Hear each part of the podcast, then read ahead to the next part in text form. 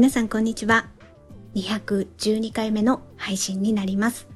今回は DIS 新しく追加されましたホスティング機能を試してみましたので、その感想を話したいと思っております。よろしくお願いいたします。まず、あの、ちょっと説明させていただきますと、8月3日だったと思うんですけれども、リスンさんの方に新しく追加ということで、ホスティング機能ですね。こちらの方は、えー、自分が録音した音声をリスン経由で配信できるんですよね。今までは、わ、私でしたら、ちょっとアンカーってまだ呼ばせていただきますね。慣れて、言い慣れてないのでアンカー。アンカーの、アンカー経由で、えー、音声を配信してます。で、もうちょっと説明しますと、この、ゆったりラジオ日和、今聞いていただいている音源もアンカー経由で配信してます。そこは変わらないんですね。今まで通り。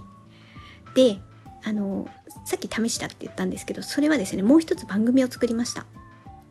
リスン経由で、あ、概要欄にもリンクを貼っておきますが、程よい日々を過ごしたいっていう、こちらはですね、私が趣味でずっと何年も指し続けている刺し子についての話、まあ、刺し子に特化した話をしようかなと思って、えー、それで、その内容を LISTEN 経由で配信してみました。ですので、その番組を配信しての感想ということになります。で、あとはですね、8月3日に機能追加されて、今8月10日です、収録してるのは。ですので、まだまだ始まったばっかりですので、あの、聞いていただくタイミングによっては、もうね、あの、機能が変わってたりしますので、その点だけ、あの、どうぞご理解ください。あの、8月10日時点での、あの、配信してみての感想ですので、あの、 LISTEN さんってすごい、なんか機能が追加されるの早かったりしますので、何かこう違ってたりとかしますので、その点だけ8月10日時点の感想ということで、はい、あの、お話ししていきます。で、この機能の追加なんですけど、私はですね、あの、配信ができるっていうとこも、まあ、それも試したかったんですけど、どちらかといえば、 LISTEN 経由で音源を配信すると、概要欄の編集ができるんですよね。私はどちらかというとそこを試してみたかったっていう方の気持ちが大きかったんですよね。なんですけど、この今配信してるゆったりラジオ日和、これを急に LISTEN からっていうのが私ちょっとまだね、そこの勇気がなかったので、ここはまだ今まで通り変えずに、ちょっとね、212番組あるので、まだ様子見をしたかったんですよ。なんですけど、 LISTEN 経由で音源をアップしたかったので、だったら、刺し子の話がちょうどいいんじゃないかなっていうふうに思ったんですよ。で、差し子だったら、あの、私 YouTube も Instagram も、ちょっと発信してるプラットフォームがいろいろあるので、その辺の説明とかもできるし、リンクも貼れるし、あとこの画像を貼った時にどう見えるのかとか、その辺も試したかったんですよね。だそういう意味では、あと、ああとというか、そもそも刺し子って何？ってなった時に、せめて写真で見えた方が分かりやすいじゃないですか。あ、こういうのこの人作ってんのね？っていうのが分かった方が分かりやすいかなと思って、今まで通りのアンカーでしたら、リンクは飛べます。だけど、その概要欄に写真は貼れなかったんですよね。あの、例えば文章の間に写真を貼るとか、そういうのはできなかった。なので、 LISTEN さんだとそれができるので、それを試したかったし、そういう話、それを試すには刺し子の話がすごいちょうどいいんじゃないかなっていうふうに思ったんですね。で、それでですね、私は、今の段階では一つですね、はい、配信をしてみました。もう、あの、差し子についてっていうことでね、あの、刺し子とは何ぞやみたいな話とか、あと実際に私この昨日の夜にこの刺し子を刺してましたっていう画像をアップしたりとか、あと各種、まあ、さっきも言いましたけど、インスタグラムとか YouTube とかにも刺し子用のがあるので、それをリンクしてそれの説明だったり、あとは私はこう手書きしたあの図案を書いた晒しを販売してるので、それの販売ページだったり、あと商品はこんな感じですっていうのを概要欄にもう直接画像貼れるので、そうすると話を聞きながらスクロールするだけで、あ、こういうの作ってんのねとか、あ、こういうの販売してるのねとか見れるので、そう、それがね、やっぱ便利だなって思いました。なんかこう、リンク先をタップして、インスタグラム開いてとかよりも、それでももちろん見れるんですけど、ただただこう音声聞きつつこうやって画面をね、まあパソコンからの人もいるでしょうし、まあスマホの人もいるかと思うんですけど、とにかくこう、ちょっとこう動かすだけで、まあ、画像がすぐ見れちゃうんで、それは便利だなっていうふうに思ったので、まあちょっと今んとこはまだどれくらい継続するかとかわからないんですけど、ちょっとこのね、話せることがあるうちは、刺し子についての話ができるうちは、えっ、ー、と、 LISTENさんの方から、これはね、そん、今、どっちかといえば実験的な配信なので、えー、 LISTENさんの方だけで配信してます。結局はこれ、あのー、 LISTEN経由じゃないと、画像は見れないじゃないですか。リンクは飛べますけど、画像見れないので、ちょっと、あの、言言っていることと見ることがちぐはぐになっちゃうかなと思うので、まあ、後々はもしかして他の配信先にも飛ばす可能性もありますけど、今のところは LISTENさんだけで配信して、そうすると、あの画像これですって音声で言った時に、そのまま聞いてる人は LISTENからしか今は聞けないので、画像を見ることができるっていう感じですね。だからすごい便利だなって思いました。で、一つ一点気になったのが、これ YouTube の埋め込みができるかどうかっていうところがすごい気になりました。これがね、ややってみたんですよ。やってみたんですけど、実際に編集画面だと埋め込まれてる感じにはなったんですよね。でもこれを実際配信ってすると、そっちの配信された方で見ると空欄になっちゃうんですよね。この埋め込まれたものが。で、今のところは、リンクとして貼ってます。結局そこが空欄になると、ここに何入ってたのってなっちゃうので、えっ、ー、と、そう、ショート動画をですね、入れてみたんですよ、実際に。で、今、現状としてはですね、リン、えっ、ー、と、あの、制作中の様子はこんな感じですって説明に書いて、ショート動画っていうことで貼り付けたんですよ。で、今はリンクが貼ってるだけなので、そこのリンクをタップすると YouTube が開いて、YouTube 経由で動画が見れるっていう感じになってるんですね。でもこれ、埋め込めるんだったら飛ばないでそこから見れるのが一番いいんですけど、そうなるのか、それとも私のちょっと操作が間違ってる可能性もあるので、ちょっとわからないんですけど、いや、理想はですね、私が差し子をこういう風なものをね、あの作りましたと。作りました。で、実際に刺してるところの様子は概要欄に YouTube 埋め込んだので、そこを見ていただければわかりますって説明をして、そこの概要欄にもうダイレクトにね、映像で。で、できればですね、YouTube の方の音とは流れてほしくはないんですよ。これ、どういうことかというと、例えばリンクで飛んで YouTube 開いて動画が見れる。そうなった瞬間に、ポッドキャストの音声が途切れるんですよ。それで YouTube の方の音が優先的に流れるって感じになるんですよね。いや、そうじゃなくて、埋め込めるんだったら、ポッドキャストの、やっぱりポッドキャスト優先じゃないですか。だから、ポッドキャストの音はそのままで、で、動画がそこに、その LISTEN上の概要欄に埋め込まれていて、で、そこの画面をタップすれば映像は流れる。だけど、音の優先は、ポッドキャストのまま。ってなると、実際に、あの、差し越してるところの手元の動画が映像では見れる。でも耳で流れてるのはポッドキャスト。っていう、これが私の理想なんですけど、そうなるかな、どうかなっていうのが、ちょっとそれはね、今後追っていこうかなと思います。どうなるのか。まあ、あの、現状、リンクとしては YouTube 飛べるので、YouTube 飛んで、飛んだ先で動画は見れます。だから見ようと思ったら見れます。ただ理想はそのリッスン内の画面で完結させ、できるんだったらね、せっかく、あの、写真がそこに画像が貼り付けられるようになったので、概要欄のその文と文の間にね、できるので、それができるんだったら、埋め込んで、映像が流れたら便利だなって いうのが、あの、ちょっと気になっております。どうなるのか。なので実際配信してみての感想としてはすごい LISTENさん経由の配信によって私はその概要欄の編集が、の幅が広がったのがすごいいいなっていうふうに思いました。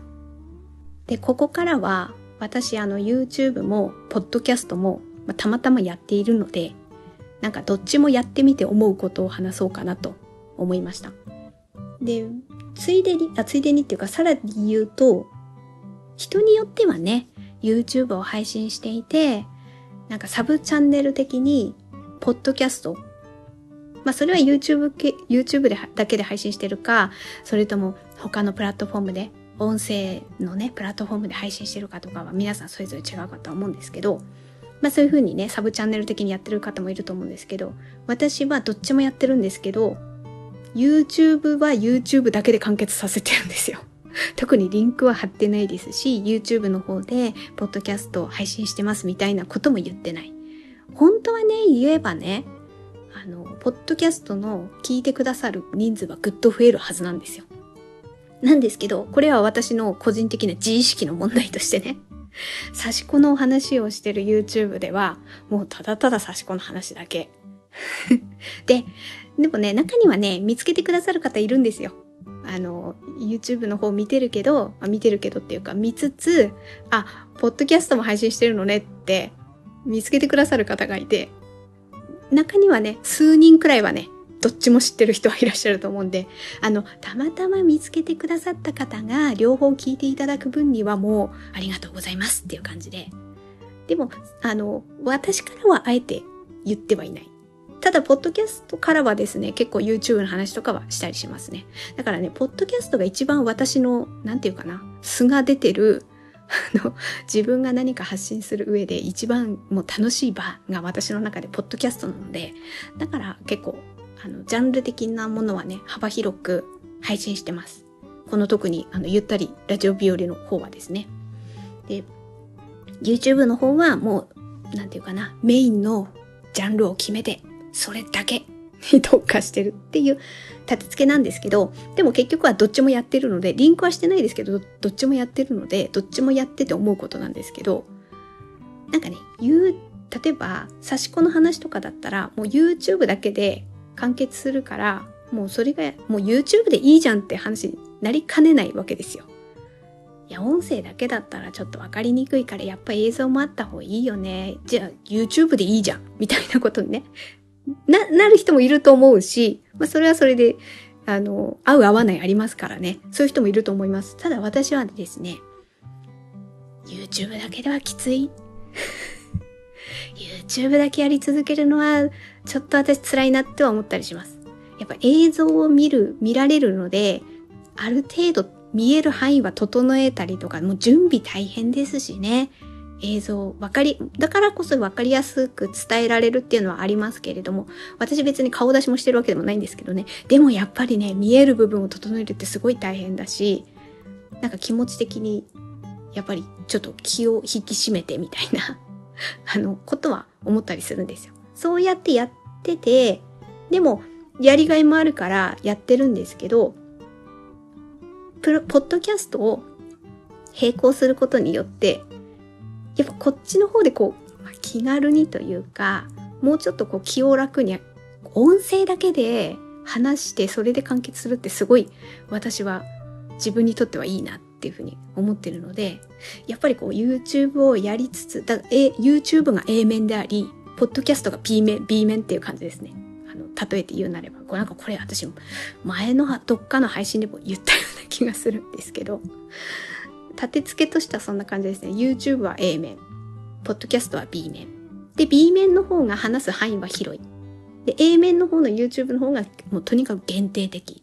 っていう位置づけなんですよね。で、両方あるから、なんか、やってて、継続性が保たれる感じですね。YouTube やってて、見てくださる方も YouTube の方が多いですからね。それでそれはいいんですけど、とはいえ、やっぱりこう音声だけでこうちょっとゆったりとした感じで話したいっていうのもあるんですよね。だからやっぱり YouTube だけっていうのはきついなっていうふうに思います。で、一方、もしね、ポッドキャストをやってなくて、YouTube から始めたらそれもそれで大変だったなっていうのはちょっと思ったりします。そう。だからね、なんか全然つなが、リンクもしてないからつながってないんですけど、つながってないようでつながってるんですよ。ポッドキャストで培ってきたことが YouTube に活かされてるってことですね。そうそうそう、そう、そういうことです。あの、例えば音声の編集ですね。YouTube は映像もあるから、より編集、ね、見える部分の編集もあるから大変なんですけど、ただ音声に関しては、ポッドキャストでやってきた積み重ねがすごい YouTube に活かされてます。だから私 YouTube で映像を配信するときは、音を、のボリュームですね。音量ですね。そこはすごい気にしてます。例えば YouTube の見せ方によってあの字幕だけの方もいるのでそしたらまたちょっと感覚は違うと思うんですけど私 YouTube で差し越しながら話してるので音声があるからその音声を聞き取りやすいようなでもこれはもちろん話し方ももちろんあるんですけどでもやっぱりね音がちっちゃいと大変だと思うんですよね聞く側も。なのでそれはやっぱポッドキャストやってきたからすごいわかるんでだから、それが YouTube に活かされて音をなるべく適、適音にね、して配信はしてます。で、あとは、そうそう、話し方ですよね。これもさすがにですね、YouTube 私2020年から本当に一人でね、誰にもバレないように リアルで知ってる人には未だにそうですけど、誰にもバレないように一人でこそこそこそこそね、配信をしていて、で、とはいえ、誰かが聞いてるかもしれないじゃないですか。ポッドキャストって。まあ確かに、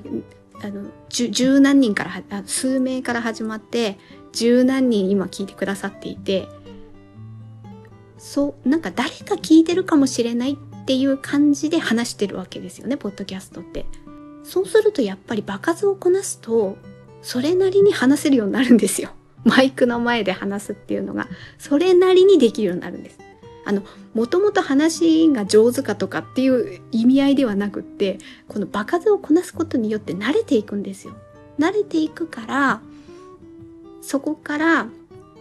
言葉が出るようになるし、あと話の組み立て方とかも、あ、私あの、カンドラの感想を語る配信も結構このポッドキャストのメインになりつつあるので、そうすると話の組み立て方とかもだんだんできるようになってくるので、で、それが YouTube に活かされてる感じですね。これ、ポッドキャストやってないで YouTube からやったらもう大変ですよ。あの、差し子でこう、運針しながら話すってもっと大変。もっと聞き取りにくいだろうしね、音量も今とは違ったと思うし、話し方も全然声が出なかったと思う。ましてや手を動かしながらですからね。でも、ポッドキャストやってたから話すことは慣れてたわけですよ。差し子を刺しながらそれなりに声が出るんですよね。っていうのはなんかやっぱりね両方やってたからこう補い合える感じで今来てます。そう、ポッドキャストで積み重ねたきたことが YouTube に活かされてるし、とはいえ YouTube だけやってるときついっていうね、ポッドキャストでこうなんか自由に話す時もないと煮詰まっちゃう感じはある。だからすごいね、どっちかだけっていうことじゃなくて、私の場合はなんですけどね、私の場合は両方やってることによって、なんか、いい、いい効果が 自分の中で生まれていて、あの、ね、一つの私のこのライフワークになってるんですよ。そう、差し子もそうなんですけどね。差し子を差し続けてることもね、なんか、趣味といえば趣味なんですよ。なんだけど、趣味、趣味、でも、あの、メインの仕事にしてるわけではないので、仕事でもないんですけどでも趣味の域は超えてるような気がするんですよね。でもだから何っていうとちょっと説明難しくて日本語的な言葉が出てこないんですけど何て言うかな。うんやっぱライフワークなんですかね。もうずずっと細々とやり続けたいことだなっていうふうには思ってて。そう刺し子だってね。かえって今私40代なんですけどやっぱ50代、60代って長く続けられますからね。かえってそっちの50代、60代の方がね、メインの多分ボリューム層だと思うんですよ。あの、これはね、どうしてもね、如実に YouTube の、あの、見れるじゃないですか。アナリティクスが、YouTube の方がね、よっぽど結構厳密にデータ出ますからね、あの、がっつり、あの、年代では本当に分かれてます。ボリューム層は50代、60代です。私の YouTube を見てくださっているのは。なので、あの、言葉遣いとかっていうのはより丁寧にするように心がけてます。あの、そうですね。聞いてくだ、どっちも聞いてくださった方がどう感じるかわからないんですけど、私の中では YouTube の方がだいぶかしこまって話してはいます。で、このポッドキャストの方は B 面なので、もうちょっとゆったりとお話しさせていただいてる感じで、でもあの、どっちもやってるので、すごい私の中ではいい相乗効果が生まれてるのではないかなと思ってます。えー、ということで今回は、まずはリスンのホスティング機能が追加されましたので、それを実際に使ってみての感想をお話しさせていただきました。で、後半は、ちょっとポッドキャストも YouTube もやっているので、まあ、両方やって思うことみたいなことを、なんかね、あの、話す予定ではなかったんですけど、なんか流れで、はい、その話をしました。ということで、本日のポッドキャストは以上となります。最後まで聞いていただいてありがとうございました。程よい一日をお過ごしください。スノーでした。